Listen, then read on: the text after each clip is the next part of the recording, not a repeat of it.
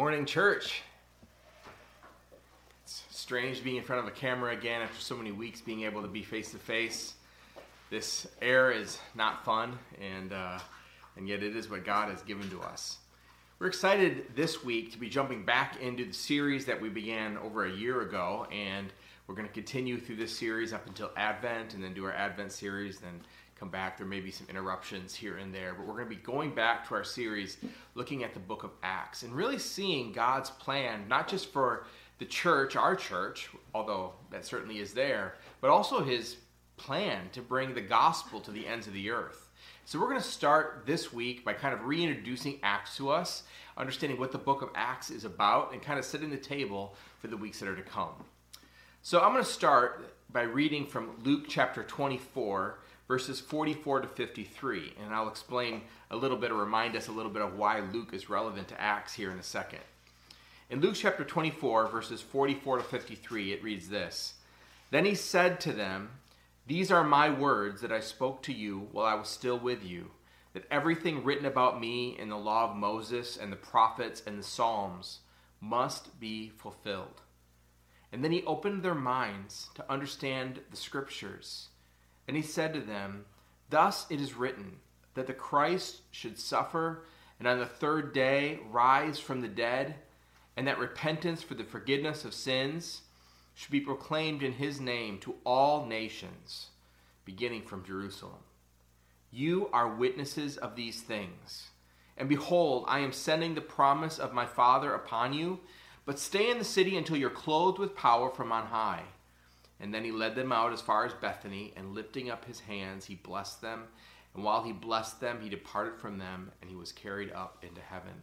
And they worshipped him and returned to Jerusalem with great joy, and were continually in the temple blessing God. This is the word of the Lord. Thanks be to God. This week is an important week in American history. I should say last week was an important week in American history and certainly current American history. It's a day that defines for many of this generation a lot about what's going on in America, and that is uh, that date that we say we will never forget uh, September 11th, 2001. It was an important date for me and my family because uh, December or uh, the 12th, uh, September 12th, was are the beginning of our first year in full time Christian ministry. And so this is the 19th year of our Christian ministry. And I can remember so clearly we were in Saginaw, Michigan. And back then, if you uh, you couldn't be on the phone at the same time as the internet. We had dial-up internet, and I was online uh, looking at football stuff, and uh, and I was online for a while, and finally got off uh, the internet and the phone lines were opened up again and we just started getting phone call after phone call telling us what was happening and we raced over to our friend's house because at that time we didn't have any tv and, and we watched what happened at 9-11 we watched as the planes crashed into the towers and at that time the feeling that we felt was just is this the end of the world um, we didn't know what was going to happen next. We didn't know if there was just going to be two planes. Then we heard about a third and a fourth plane the plane that crashed into the Pentagon, the plane that crashed in Pennsylvania. And it seemed like maybe the whole country was under attack at the same time. They say that that event of September 11th defined the millennial generation because uh, that was the event that really changed a lot of things about the way Americans view the world, how they view their own security. We've seen a lot of the things that are going on in our security state uh, came because of that. Even what happened in the world in world events, wars were launched, and, and a lot of things were different because of, because of 9 11. Certainly moving to watch the videos again of people falling out of buildings and of brave firefighters and paramedics and police officers rushing in to the towers knowing that they would probably be killed as they rushed into this and still responding with bravery. And yet all over there was a hashtag recently and this this year that said never forget. And one of my kids asked me a question, what, you know, what does that mean? Why do we never forget? Why is this day so important? And it was a good question, I thought. Why is it that we look at historical events and certainly specific historical events and we say to ourselves, these are days we don't ever want to forget about? Is that we don't want to forget the tragedy? I, mean, certainly for some families, especially those who lost loved ones, that would be that. They don't want to forget that those people they loved. But I think for us, as we say something like never forget about this day, we, we want to remember the sacrifice of people laying down their lives. We want to remember the, the, the fragility of freedom. We want to remember um, how quickly things can change in our lives. And so there's a lot of reasons why we might say to something, never forget. But it's also important as we look back on events like this, but also event, other historical events. This is why it's important for Christians to know history in general and for all people to know histories because it, it doesn't just remind us of certain things that we value and cherish, although that's really important, but also it tells us something about where we came from, how we got to the place we are now. As we think back and look back at history, we see sometimes encouraging things like, hey, this is bad, but it's been worse, and somehow people then got through it. Or, or maybe it's it's reminders like, you know, we see what happened in Nazi Germany, and we look at what's going on in in Xinjiang, China, with the Uyghur people or other atrocities, and we don't want to forget. We want to remember that these things happen. They happen right under the noses of ordinary people, and we don't want them to happen again. It's important to remember where we came from so that we can know where we're going. It gives us keys and accesses into our own life. Sometimes we're dealing with things even in our own families, and we don't know why we're struggling in this way or why we respond to our children in such a fashion. We look back at our past and realize, oh, there's all this history and baggage that shape the way that we tend to respond today. It's important. And the book of Acts is a book of history. And for some, that might seem really boring. Like, why would we look back? There's so much to look forward to. But it's important for us to pause and stop and look back and, and to look at our history, especially the history of the church, for some key reasons. It gives us a key to our present. As we've talked about, understanding the past gives us an ability to understand better the situation that we're in today. It gives us a confidence in God's word as we see the promises that were made in the past. This is one of the things as I talk to my own children about our faith that keeps encouraging me and I hope encourages them is that we have a faith that had promises that were made and promises that were kept that we can trace historically. That's something that no other religion can say. We can see that we have confidence in God's word because God keeps his promises. We have a history that gives us confidence that God uses flawed people. I'm sitting here today and feel very, very flawed. And I'm sure at times you do too. And the events that are going on around us and our environment don't help that a whole lot. We feel flawed. And yet we look at the pages of Scripture, especially in the story of Acts, and we see God using extremely flawed people, people with really bad and checkered pasts, that God redeems and sanctifies and uses in a powerful way going forward. We also see in our history that that we are a part of something bigger than just today. And I don't know about you, but I really need that today.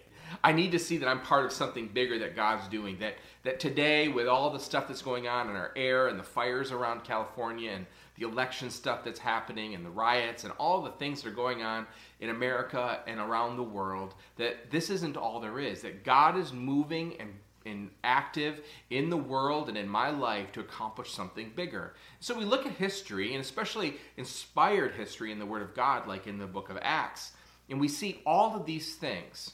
So this is exactly what Luke is setting out to write in the book of Acts.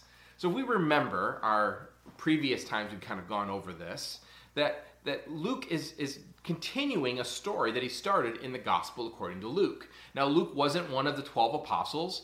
Uh, he probably wasn't present when Jesus was doing his active ministry, um, but he began, he says in Luke, to compile a narrative of the things that were accomplished among us by Jesus Christ. In fact, that's exactly the words he uses in Luke chapter 1. Now, I'll just read it for you and then keep your foot, keep your finger in the book of Acts. He says, Inasmuch as I have undertaken to compile a narrative of the things that have been accomplished among us, just as those who from the beginning were eyewitnesses and ministers of the word have delivered them to us. So Luke is saying, I didn't see this with my eyes, but I'm talking to all of the disciples of Jesus, the 12, and also the many hundreds of others that were following Jesus. And I listened to the words that they told me, and I, I, I heard them describe the things that they had seen with their eyes, and they were delivered to us as ministers, and I compiled them into this narrative. He says, It seems good to me also having followed all things closely for some time past, to write an orderly account for you, most excellent Theophilus, that you may have certainty concerning the things that you have been taught. So in the book of Luke, he compiles these narratives and writes the gospel by inspiration of the Holy Spirit for us about the ministry of Jesus. And then in the book of Acts, we see the continuation of that, as he says in Acts chapter 1, verses 1 to 5. In the first book, the Gospel according to Luke, O Theophilus, I have dealt with all that Jesus began to do and to teach. I love that because it says what he began to do and to teach, implying that he's continuing to do things through his people, the church, and by the power of the Holy Spirit, until the day he was taken up after he had given commands through the Holy Spirit to the apostles whom he had chosen. He presented himself alive to them after his suffering by many proofs, appearing to them during 40 days and speaking about the kingdom of God. And while say, staying with them, he ordered them not to depart from Jerusalem, but to wait for the promise of the Father, which he said, You heard from me. For John baptized with water, but you will be baptized with the Holy Spirit not many days from now. He's chronicling as his first audience for this man Theophilus. We don't know exactly who this Theophilus is. Um, we know that his his name, you know, means loved of God. Uh, we also uh, know that, or can surmise, but potentially because of the calls of excellent Theophilus, that maybe Theophilus was a political figure, uh, someone with some standing in the government who had come to faith in Christ and now Luke is explaining to him all that God had been doing, both through the ministry of Jesus Christ and then the continuing ministry of the Holy Spirit working through the apostles. How the gospel went from Jerusalem and this tiny little band of men and women following Jesus to this world religion.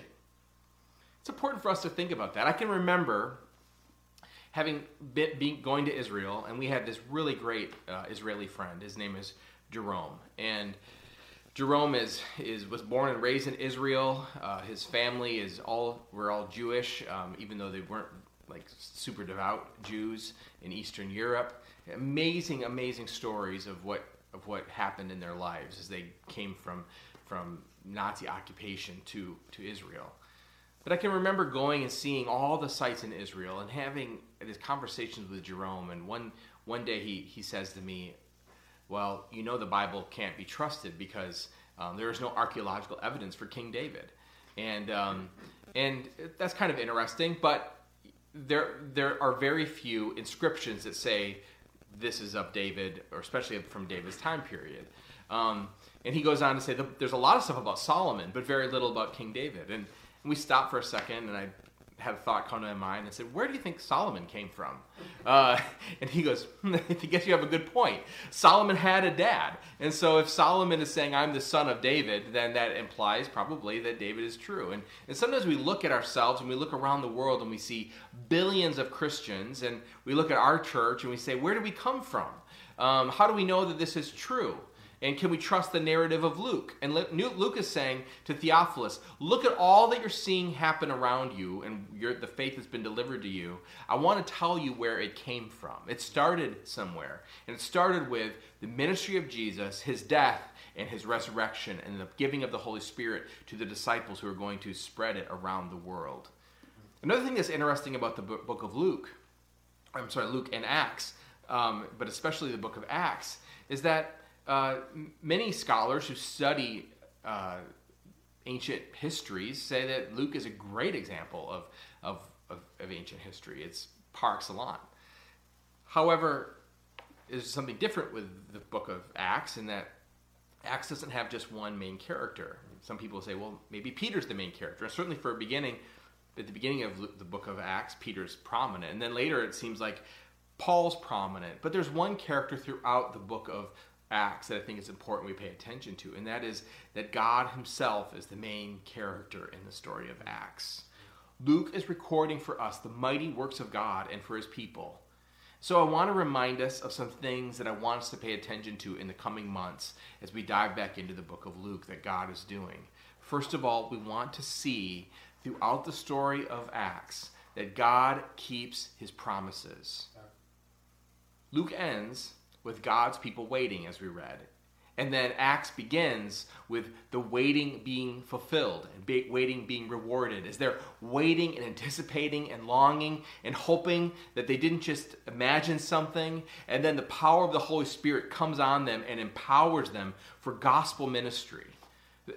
This is not exactly what you would expect if this were to happen to us. Now imagine something comes and, and as I'm preaching to you, someone grabs me and takes me away and kills me, and they start persecuting Pastor Bob and Ricky, and, and pretty soon we're all kind of scattered all over the place. You're like, well, that was the end of Redeemer Church, right? That's kind of the way we expect the narrative of history to go like that. Mm-hmm. But here we see in the book of Acts God do something very unlikely. He, Jesus Christ is killed, he is resurrected, he's ascended to the, to, to the Father. But then, as the people are waiting, and there's still this pressure in the city, there's still all this tension, and then God does something amazing and He gives them boldness and power. And we see the church, instead of shrinking, you think, take Jesus away, everything's going to fall apart. No, take Jesus away, give them the Holy Spirit, and everything goes, uh, blows up in a very good way. The gospel begins to spread like crazy.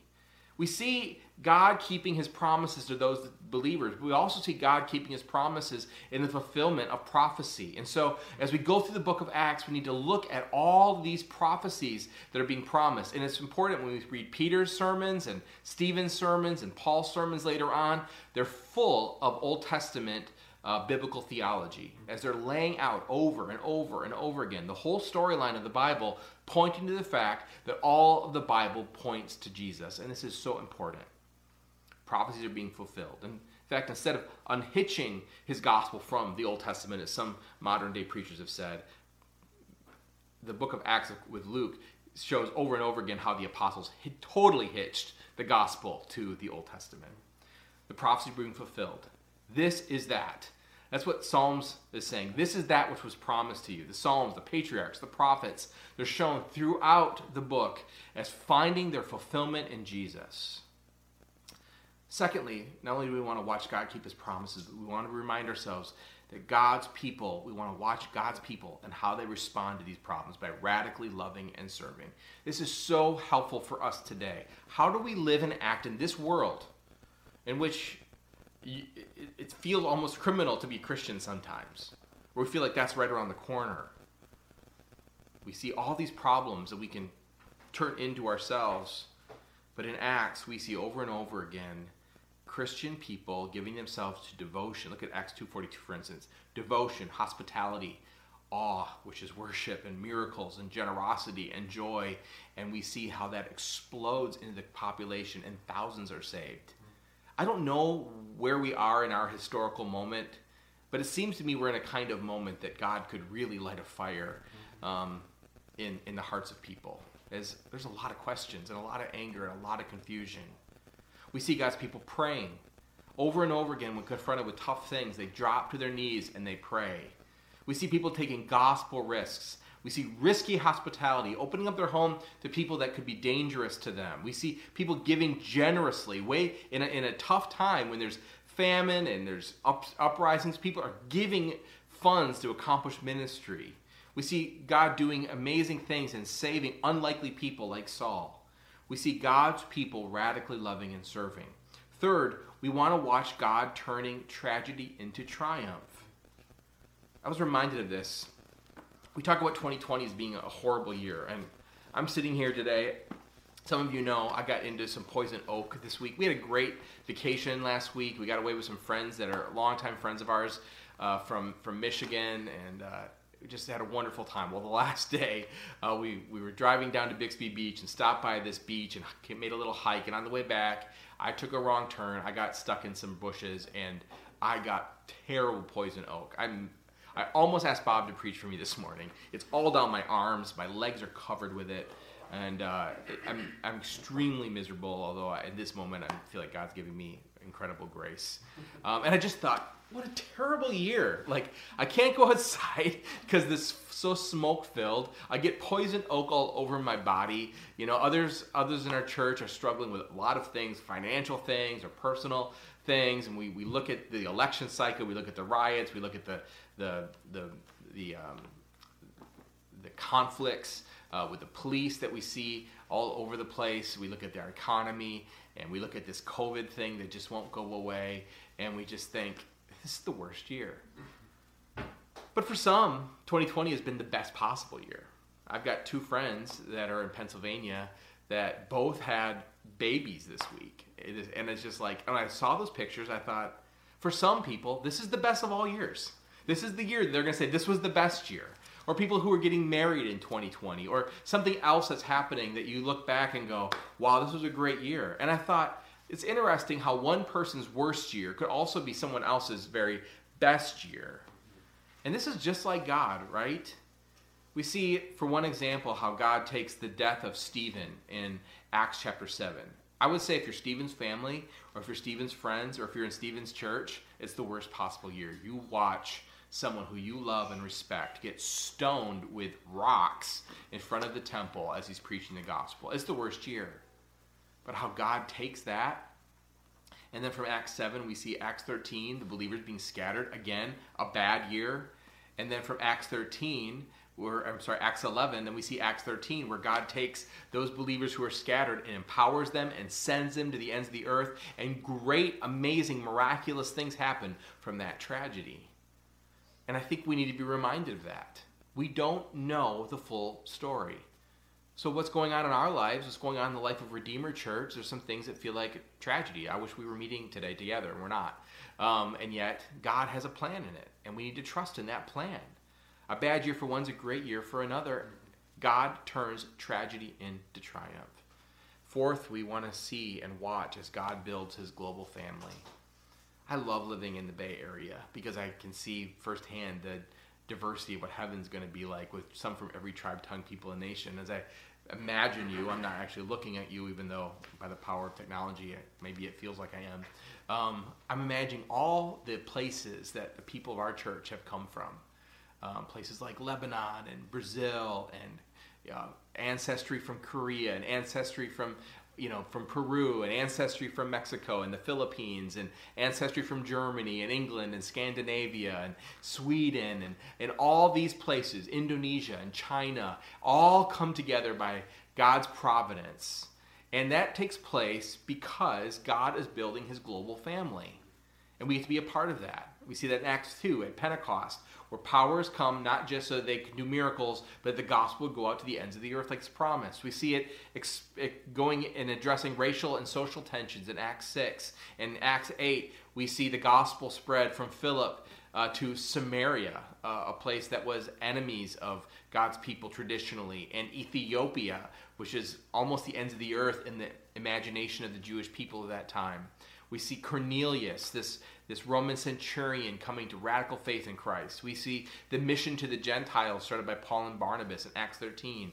We see Paul in Athens, Greece, the seat of learning, the Silicon Valley of their day. Um, and in Acts chapter 17, we see Paul preaching powerfully the gospel to the Athenians. But then we see eventually Paul getting to Rome, the seat of power, the Washington, D.C. of that time period, preaching the gospel. And how in Acts 28 28 to 31, Luke recorded these words. Therefore, let it be known, these were Paul's words, let it be known to you that this salvation of God has been sent to the Gentiles. They will listen. He lived there two whole years at his own expense and welcomed all who came to him, proclaiming the kingdom of God and teaching about the Lord Jesus Christ with all boldness and without hindrance. This is our heart, right? That the promise that was made that preach it to the Gentiles, they'll listen, is still coming true in our day, and that we want to see the gospel proclaimed to those who have not yet heard. And we live in a place of people who've not yet heard the gospel. Your neighbors have not yet heard the gospel, many, many of them. And every year, more and more are moving to the Bay Area who've never heard the saving gospel of Jesus Christ. What a great opportunity. Jerusalem, Judea, Samaria, and the ends of the earth. We're going to watch in the book of Acts how God's servants are bold and they proclaim the gospel, even though it isn't always safe. And we're going to have to figure out in our age how to do the same thing. We also want to watch God's church turn the world upside down. I love what this was said about the Christians in Acts 17, 6 and 7 says, When they could not find them, they dragged Jason, who was a believer, and some of the other brothers before the city authorities, and shouting, These men who have turned the world upside down have come here also. and Jason received was has and Jason has received them, and they are all acting against the decrees of Caesar, saying that there is another king, Jesus. And so, as American Christians, we look to President Trump and whether that's President Trump or President Biden in the future, and we look at to, to Governor uh, Newsom and we look to our other officials, and we say, there is another king. It's Jesus. And while we submit to our authorities and see them as, as ordained by God, we, we bow our knee to one king, and that is Jesus. And this power of the gospel turns the world upside down. And even our little church can have a massive impact in the, in the world. And then lastly, just as we see that Jesus' ministry was not ended at his death, it wasn't ended at his resurrection, and it wasn't even ended at, at his assumption into heaven.